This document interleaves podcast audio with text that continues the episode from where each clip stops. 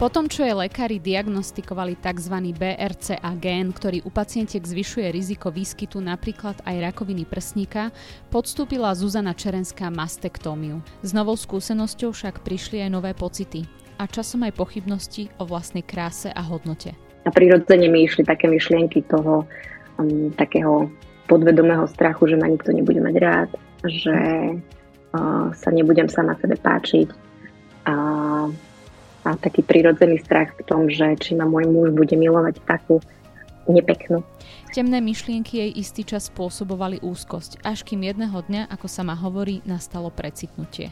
V jeden večer som si tak vyľahla do postele a uh, len mi šlo v hlave úplne, úplne jednoduché pravdy, ako milovaná a krásna, vzácná, jedinečná, šikovná, odvážna. A tieto pravdy pre mňa boli tak tak oslobodzujúce si ich ja keby pripomenúť, len som si zobrala papier a len som to začala písať. Zuzana sa rozhodla nenechať si tieto uzdravujúce pravdy iba pre seba a tak založila odevnú značku Zain. O nej, o príbehu, ktorý ju odštartoval, ako aj o zodpovednom a poctivom podnikaní budeme rozprávať v dnešných dialogoch NM. Inšpiratívne počúvanie vám praje Veronika Rendeková.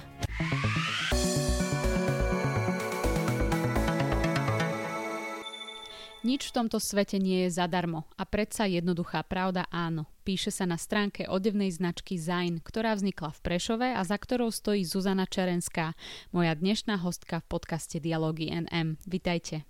Dobrý deň. Za mnohými značkami a produktami uh, stoja veľakrát rôzne zaujímavé príbehy. Pravdou však je, že my ľudia ich málo kedy poznáme, respektíve uh, možno nám pri tom nakupovaní chýba istá uvedomelosť. Možno taká snaha zistiť, odkiaľ ten produkt je, kto ho vytvoril a s akým zámerom. Vy o svojom príbehu hovoríte otvorene a aj vaša značka sa s ním veľmi silno spája. Tak ako to vlastne celé začalo a čo stojí na počiatku toho vášho podnikateľského sna a plánu začať vyrábať odevy s nejakým hlbším významom pre ľudí? Áno. Design by nevznikol bez môjho životného príbehu, ktorý sa začínal ešte keď e, moja mamka absolvovala niekoľkokrát rakovinu a zistili jej, že má pozitívny BRCA gen, ktorý spôsobuje vlastne vznik rakoviny prsníka aj vaječníkov, aj pankreasu. No a v mojom prípade vlastne potom, ako ona zomrela pred e, rokom a pol, sme si dali urobiť taký test, ktorý jej vyšiel pozitívne a na základe toho, že jej vyšiel pozitívne, som mohla ísť sa otestovať aj ja. A mne vyšiel tiež pozitívne, to znamená, že som sa rozhodla aj na základe toho, čo som si prežila s ňou ako dieťa, že sme naozaj od, ona od svojich 30 rokov uh, uh, si tým prechádzala. Uh, takže pre mňa bolo jasné, že chcem um, podstúpiť prevenciu už len preto, že ja mám dve malé deti a chcem ich vidieť raz tak pre mňa to bolo absolútne prirodzené, že čokoľvek eh, je možné, aby som tomu predišla, tak eh, som ochotná to podstúpiť aj za cenu toho, že už nebudem vyzerať a, tak ako predtým. No a v oktobri minulého roka som bola na operácii na tzv. mastektómii, to je chirurgické odstranenie prsníkov a v tomto prípade bolo potrebné odstraniť aj bradavky, keďže by sa ten výskyt tých buniek mohol skrývať aj tam, v tom tkanive, takže síce mám nový dekolt, ale zjazvený a nie taký ako predtým. A zároveň ešte potom po 40 ma čaká operácia vaječníkov, mm. ale to je ešte trošku predbieham. No a vďaka tomu, že som vedela už minulú jar, čo ma čaká a čo ma neminie a čo vlastne aj chcem podstúpiť, tak bolo pre mňa jasné, že moje telo bude vyzerať inak a mala som prirodzený strach toho, čo si bude myslieť môj manžel, moje deti, moje okolie, ako, um, ako ja sa v tom novom tele budem cítiť. A prirodzene mi išli také myšlienky toho um, takého podvedomého strachu, že ma nikto nebude mať rád, že uh, sa nebudem sama sebe páčiť. A, a taký prirodzený strach v tom, že či ma môj muž bude milovať takú nepeknú. A všetky tieto klamstvá, ktoré mi šli v hlave, tak uh, vlastne vo mne spôsobovali takú úzkosť a depresiu a smutok. Až uh, až v jeden večer som si tak vyľahla do postele a uh, len mi šlo v hlave úplne, úplne jednoduché pravdy, ako milovaná, a krásna, vzácná, jedinečná, šikovná, odvážna.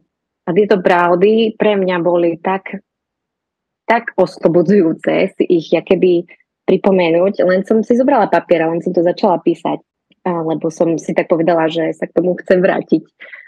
K tomu momentu, kedy ja keby som sa tak precitla v takej pravde toho, že, že to, čomu verím, sú klamstvá a že veľakrát takým klamstvám veria aj iní ľudia, ktorí možno tak neprecitnú v nejakom bode života mm. a si neuvedomia, že, že žijú v klamstve. Takže tieto jednoduché pravdy potom sa stali súčasťou zájnu. A tým, že ja pracujem s môjim manželom v rodinnej firme, ktorá je v kodevnom priemysle, a máme stroje, ktoré režú látky, máme krajčírky, ktoré šijú, v podstate robíme aj pre iné firmy to, že vytvárame hotové produkty, ktoré oni potom predávajú, tak pre mňa bolo keby jasné, že, že poďme, poďme s tým von. Ak ešte zostaneme pri vašom príbehu, povedali ste, že ste po tejto skúsenosti, kedy ste museli podstúpiť operáciu, bojovali s vlastným seba prijatím. Bolo to vlastne poprvýkrát v tomto prípade, alebo ste tak ako my ženy mnohé uh, s tým bojujeme, riešili tieto otázky sebahodnoty aj predtým? Určite áno, určite áno, ale teraz sa to tak keby zhmotnilo viac. Mm. že však um, je podľa mňa absolútne prirodzené, že, že človek nie že o sebe pochybuje, ale že má strach z vecí, ktoré sú nové, ktoré mm. prichádzajú a, a či už o seba alebo tomu blízkych. Mm, je to tu, je to súčasť nášho života a otázka je, ako sa k tomu postavíme a, a či zabojujeme alebo sa vzdáme. A ja som bojovník a ja bojujem a, a verím tomu, že aj vďaka takýmto inšpirujúcim rozhovorom to môže pomôcť ľuďom, ktorí to počujú, ktorí to vidia a ktorí a, možno nemajú dostatok sil na to, aby zabojovali, ale vďaka tomu, že môžu vidieť ľudí, ktorí to robia, tak verím, že to vie pomôcť a vie byť mm, takým povzbudením. Je tento projekt Zain takým vašim osobným vyrovnávaním sa so sebou a, a s tým, čo vás postretlo, alebo je to možno nejaký už taký vedľajší produkt, ovocie celého toho procesu, ktorým ste si prešli? Ja by som povedala, že aj aj. Záleží od toho, v ktorej fáze som bola, ale každopádne po operácii pre mňa bol zájm vyslovene takým motivátorom toho, že, že sa chcem uzdraviť čo najskôr, aby som mohla vlastne pracovať a mm, vtipné na tom celom bolo aj to, že spustenie e-shopu začalo týždeň predtým, ako som mala operáciu. Takže vlastne to gro najväčšej práce bolo v čase, keď ja som bola v nemocnici. Takže to bolo pre mňa tiež takým uh, motivátorom uh, sa nevzdávať a ísť ďalej a naozaj zabojovať. Uh, už len preto, že um, viem, že to a aj skrz to, čo už teraz sa rozprávam s ľuďmi, a, tak je to, je to takým povzbudením pre druhých. Mm-hmm. Vy ste v tej vašej životnej situácii mali šťastie aj na tú svoju rodinu a okolie a pomohla vám aj vaša schopnosť pretransformovať možno uh, tieto otázky a pochybnosti do niečoho konkrétneho, čo by vám pomohlo sa s tým vyrovnať a mm, bojovať s tým. Možno nie každý má, má takéto podmienky a takýto talent. Pre tých, ktorí nás počúvajú a riešia práve podobné otázky sebahodnoty, čo by ste im ešte možno tak poradili? Ako by sa mohli postaviť k týmto vlastným pochybnostiam o sebe? Ja rada hovorím, keď aj sa s takým rozprávam, že nebrať sa vážne. Mm-hmm. Že to je také, keby také vzdať sa, hej, keby takej svojej um, aj pýchy, aj takého zvláštneho pocitu toho, že musím mať všetko sama pod kontrolou. Prečo? Hej, nemusím. A sú veci, ktoré sú nad nami, ktoré sú silnejšie a ktoré jednoducho sa dejú, aj keď to neviem ovládať, ani, ani nejak pochopiť, ani prijať. A, a preto ja aj často aj vlastne svojim kamarátkam hovorím, že sa neber vážne. Hej, keby neprikladajú tej situácii až takú váhu. A mne ešte, no, na Margo toho seba prijatia, um, počas adventu sme mali taký, ja som vymyslela taký adventný kalendár a v rámci rodiny sme si robili každý deň nejakú úlohu a jeden deň bola úloha, že si mali povedať, uh, kto má čo rád na tom druhom. A moja dcera tak vyjadrila voči mne, že že mamka, ja mám rada, že ty si taká krásna. A asi mesiac spätne po operácii a mi vraví, mamka, fuj, aké to máš karedé. Hej, a, a presne tá istá vyjadrila niečo také a to bolo pre mňa tiež jednoduchá pravda, ktorá zmenila môj pohľad, alebo zmenila mi náladu, alebo zmenila keby uh, moje také myšlienkové nastavenie. A si myslím, že Zain robí to isté. Uh, že má, má vyrušiť a má zároveň meniť jednak zmyšľanie o sebe, ale aj o niekom, kto to má na sebe. Spomínate aj svoje céry. Ako sa po tom všetkom snažíte u nich budovať to zdravé sebavedomie? Ako s nimi komunikujete o týchto veciach? Tak e, ja mám dvojičky, takže oni majú teraz 6 rokov a je to perfektné v tom, že každá je iná a každá potrebuje niečo iné, ale na nich krásne vidieť, že že oni sa už teraz porovnávajú medzi sebou, jak sú dve. O to je to potom keby trošku komplikovanejšie v zmysle, že sa musíme uh, sústrediť keby na tie silné stránky každej jednej z nich a, a už teraz ich neporovnávať. Hej? Toto je pre mňa určite vo výchove kľúčové, že každá je jedinečná a každá potrebuje iný prístup. A, a presne takéto, že, že vychovávam rovnako všetky deti, si myslím, že neplatí, lebo každé to dieťa potrebuje niečo iné vzhľadom na ich povahu. Takže aj u nich Každopádne im hovorím, že sú milované a že sú krásne také, aké sú a že sú vzácne a že tie veci, ktoré im idú alebo neidú, stále môžu zlepšovať. Ale toto je super, hej, keď aj vlastne s manželom sme si toho vedomi, že potrebujeme si každý s ním, každý z jednou z nich urobiť také rande alebo nejaký taký čas, kedy sme naozaj jeden na jedného a mať taký silný, mm, silný čas. Uh-huh. A toto je tiež si myslím budujúce a formujúce, keď majú zdravý vzťah so svojím ockom predovšetkým, ale aj s mamkou. Uh-huh. Vy sa cez vašu značku Zain snažíte, ešte raz to tak zhrniem, šíriť tie pozitívne pravdy o človeku. V praxi to vyzerá tak, že trička a mikiny, ktoré vyrábate, majú mm, také tie výrazné vrecka, kde sa nachádzajú rôzne tieto prívlastky, ako napríklad milovaná, milovaný, s odvahou.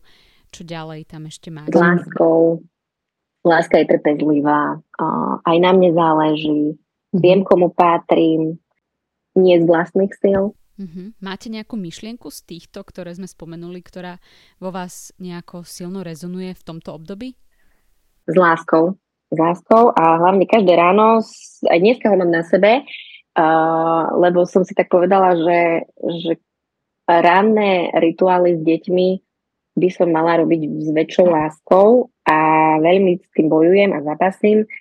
A tak dnes, keď som tak bojovala s dcerou v kúpeľke, som sa len tak pozerala do zrkadla a som si prečítala s láskou a som si tak povedala, že hej, že idem do dnešného dňa s láskou, aj keď ma hnevá, aj keď ma vytača, aj keď veci nie sú tak, ako by som ja si predstavovala, samozrejme, uh-huh. tak, uh, tak idem, idem s láskou a nebudem po nej kričať, ale s láskou idem prebojovať tú situáciu, aj keď je to ťažké.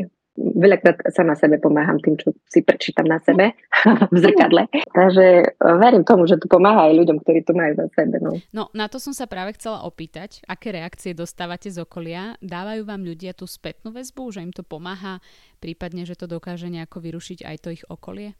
No aj teraz som písala v poslednom blogu, že na Silvestra jedno dievča ma tak zastavilo a vraví mi, že ona je taká vďačná za zájm, lebo veľmi bojovala s porovnávaním sa a s takou sebahodnotou a seba prijatím a že, že je veľmi vďačná za to, že prišlo, prišiel niekto, kto poukazuje na presne jednoduché pravdy aj do jej života, ale zároveň, že, že vníma aj, že okolie a tínedžery keby potrebujú to počuť.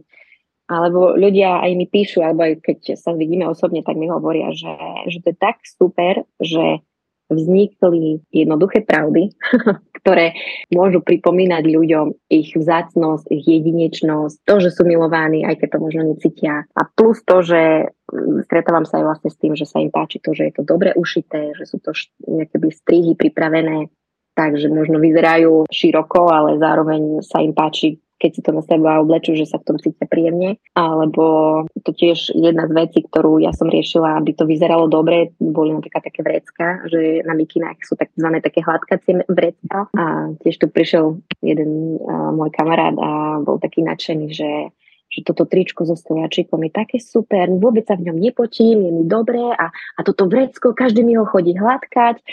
A že také vtipné situácie nastávajú a, a sa vlastne z toho teším, že, že to žije svojim životom tam, kde, kde to ľudia majú. Alebo včera som tiež stretla kamarátov a mi hovorili, že boli niekde v kaviarni a videli oblečené zajnovky na páre a že ich to vlastne potešilo, hej, že, že takto to mal a takto to nosí a ja sa veľmi teším z toho, že ľudia sú odvážni natoľko, že si tú zajnovku dajú na seba a mm-hmm. idú s pravdou von. To je, to je super.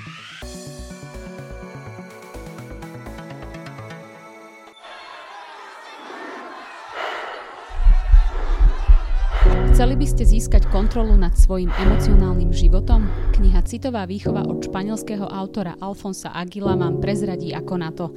Každá jej stránka je cestou k hlbšiemu porozumeniu vašich emócií, motivácií vášho ja. Okrem teoretických poznatkov ponúka aj praktické rady, ktoré môžu pomôcť nielen vášmu sebarozvoju, ale aj pri výchove vašich detí. Neváhajte a zakúpte si knihu Citová výchova priamo v našom e-shope na www.nm.sk.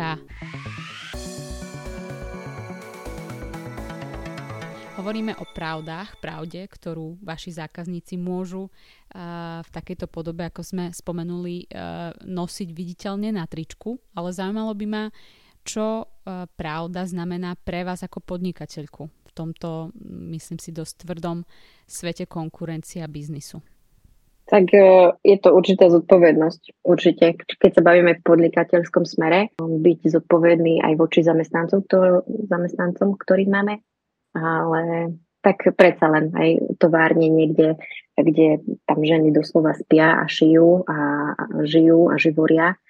A v porovnaní s tým, čo ponúkame my našim zamestnancom, hej, že je to úplne, tá zodpovednosť tej práce je niekde úplne inde, než v predajniach, ktoré ponúkajú tričko za 2 eurá. Takže v tomto určite taký zodpovedný prístup k tvorbe a to, že je to lokálne, samo o sebe hovorí dosť.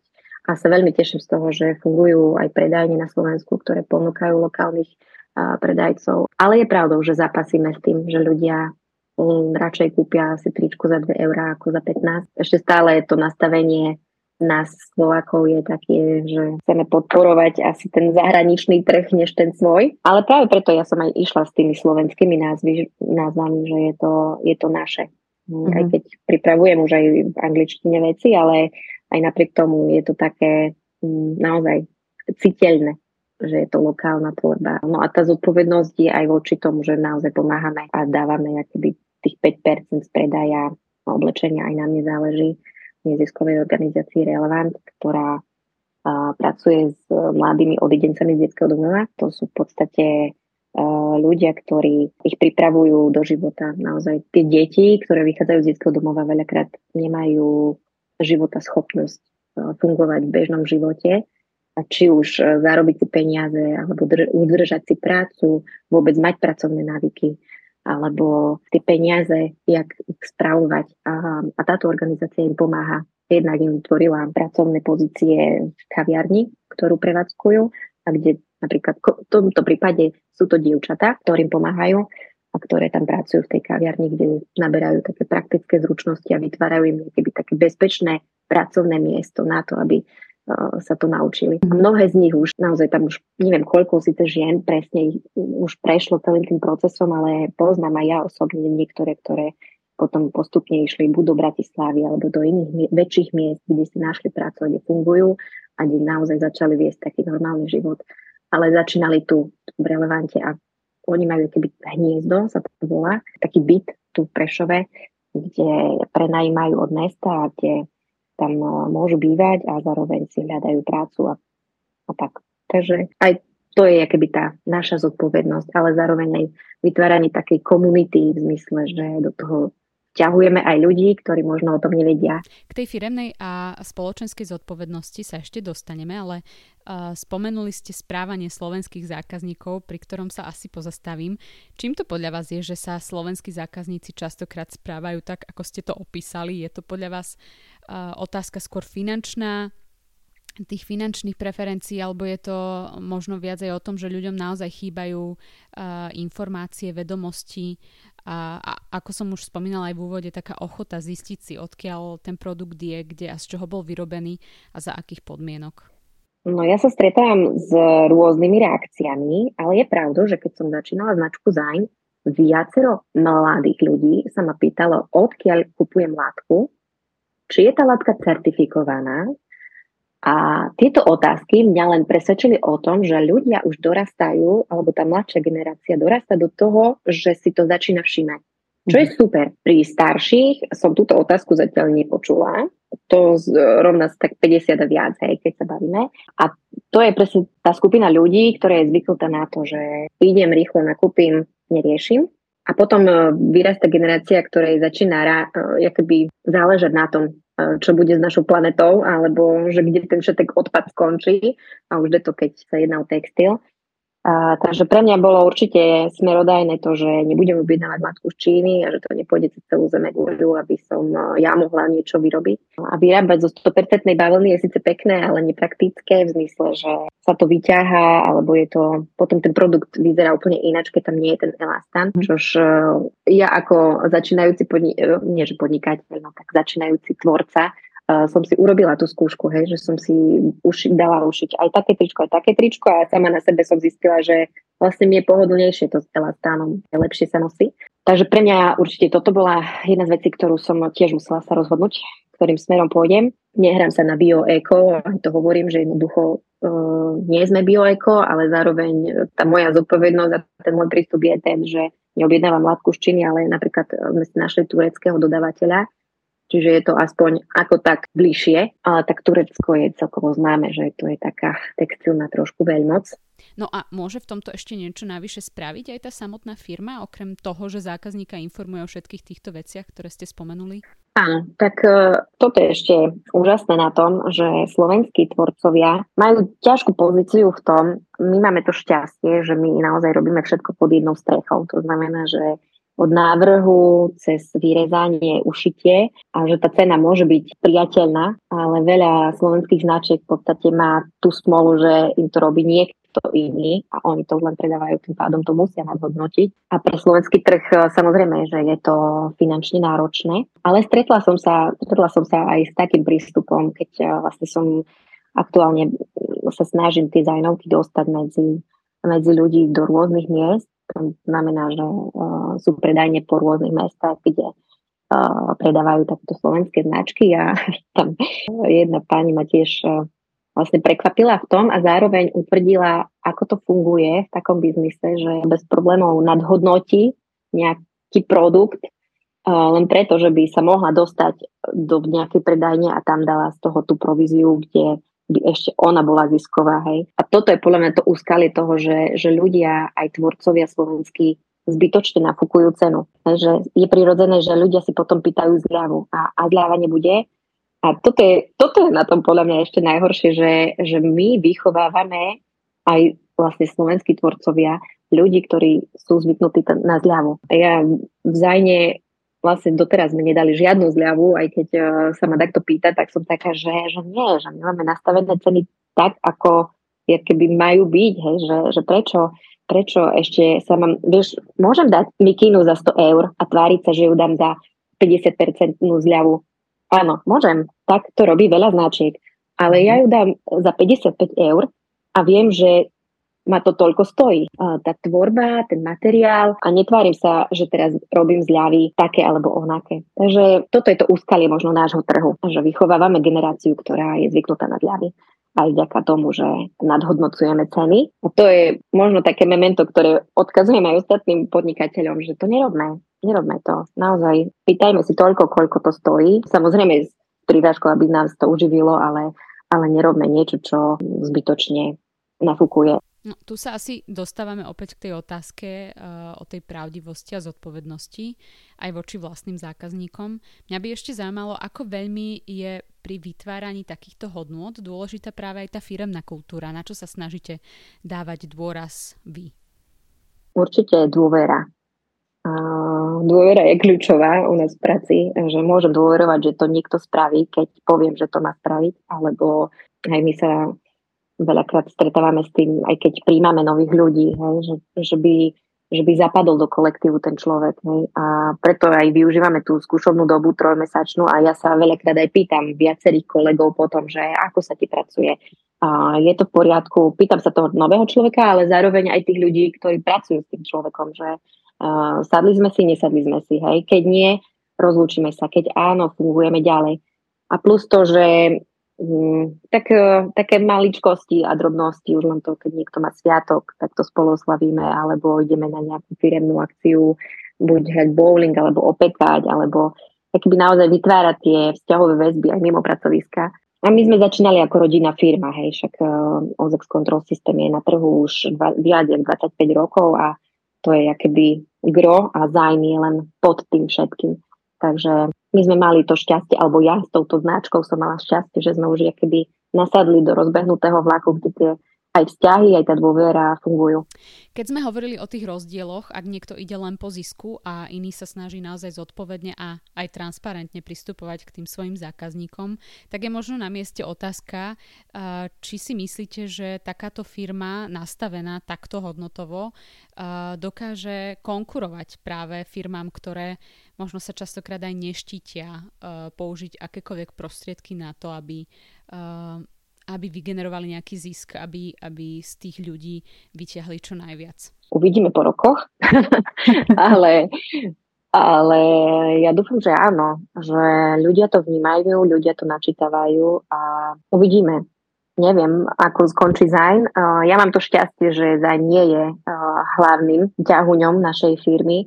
Je to len taká bočná odbočka, ale je to náročné určite konkurovať. Ale zase na druhej strane, tým, že ľudia sú nastavení na cenu a ja ju mám trošku nižšie, tak uh, možno, že aj toto zaváži. Kto vie? No, tak mm-hmm. sme na trhu krátko na to, aby som to mohla nejak objektívne zhodnotiť, takže uvidíme. Vy ste sa dostali v tomto rozhovore aj k tej spoločenskej zodpovednosti a povedali ste, že sa snažíte pomáhať a podporovať aj konkrétnu neziskovú organizáciu, ktorá pomáha mladým ľuďom, ktorí vyšli z detských domovov postaviť sa na vlastné nohy. Ako sa vlastne pozeráte na takýto záväzok? Mala by to byť podľa vás samozrejmosť v tom podnikateľskom svete? Mali by sa všetky firmy takto podielať a prispievať nejakou časťou z toho svojho zisku na rozvoj tej komunity, v ktorej sa pohybujú? Bolo by to krásne, ale asi nie som až taká idealistka, že by sa toto niekde e, na vrchnosti schválilo. mm. ale bolo by to super, určite. A však ideme príkladom aj svojim deťom, aj, aj ostatným. A ja som sa v živote naučila, že keď chcem, že by niekto niečo robil, tak začnem to od seba. Takže začínam od seba veľakrát aj v takýchto rozhodnutiach a uh, sa teším, že my aj roky už podporujeme dvoma percentami túto neziskovú organizáciu a je, bolo pre mňa tiež prirodzené keby ich začleniť aj do zájmu. Takže ľudia by sa mali naučiť dávať. Súhlasím absolútne s tým a sa deliť s tým, čo majú. Nie každý je tak nastavený, ale to súvisí presne aj s tým, hej, že, že človek uh, je taký, ktorý ide po zisku a mm. je potom človek, ktorý sa pozerá aj na ostatných. Celý zájmy postavený na tom, že sa pozeráme na ostatných. Uh, takže pre nás to bolo jednoznačné rozhodnutie uh, zapojiť do toho aj relevant. Uh-huh. Dá sa povedať, že je to lákavé aj pre samotných zákazníkov, keď vidia, že firma u ktorej nakupujú nejaké produkty alebo služby, sa takto angažuje uh, aj na tomto poli? Asi by som to nenazvala lákavé, skôr uh-huh. ich to tak milo poteší, že môžu tým, že si kúpia nejaké oblečenie s nápisom aj na mne záleží, podporiť aj niečo, čo možno vlastne ich nič nestojí, pretože oni nedávajú nič navyše, skôr ja ako podnikateľ sa vzdám. Čiže to je niečo, čo je, verím tomu, motivujúce aj do ich možno rozhodnutí. Stala sa mi aj taká situácia, že uh, ma stretla spolužiačka z vysokej školy a bola veľmi potešená z toho, že, že zájm podporuje lokálnu lokálnu firmu, respektíve no, neziskovú spoločnosť a že, že tiež aj ona má svoju firmu a premyšľala nad tým, ako by mohla niekoho podporiť a že ju to vlastne potešilo, že, že niekto premyšľa podobne ako aj ona. Pani Čerenská, vy ste rodinná firma. Spomenuli sme, že značka Zain uh, funguje ešte popri ďalšej vašej podnikateľskej činnosti. Aké výzvy vás čakajú v tomto projekte a kam by ste možno sa chceli ďalej posúvať v tomto roku? Pre mňa je kľúčové celkovo, keď premyšľam nad dizajnom, sa dostať medzi ľudí, ísť bližšie aj osobne, čiže pre mňa, ja už teraz plánujem leto a veci, ktoré alebo miesta, kde by sme sa mohli stretnúť s ľuďmi. Takže toto je niečo, čo ja aktuálne riešim. A plus, no, plus uh, iné formy odevov, na ktorých by mohli byť naše naše vrecka, takže uvidíme, čo z toho vznikne. A čo vaše osobné plány? Je niečo, na čom by ste, možno aj v rámci toho seba prijatia, o ktorom sme tu hovorili, chceli ešte popracovať? Asi užívať si tie momenty, ktoré sú.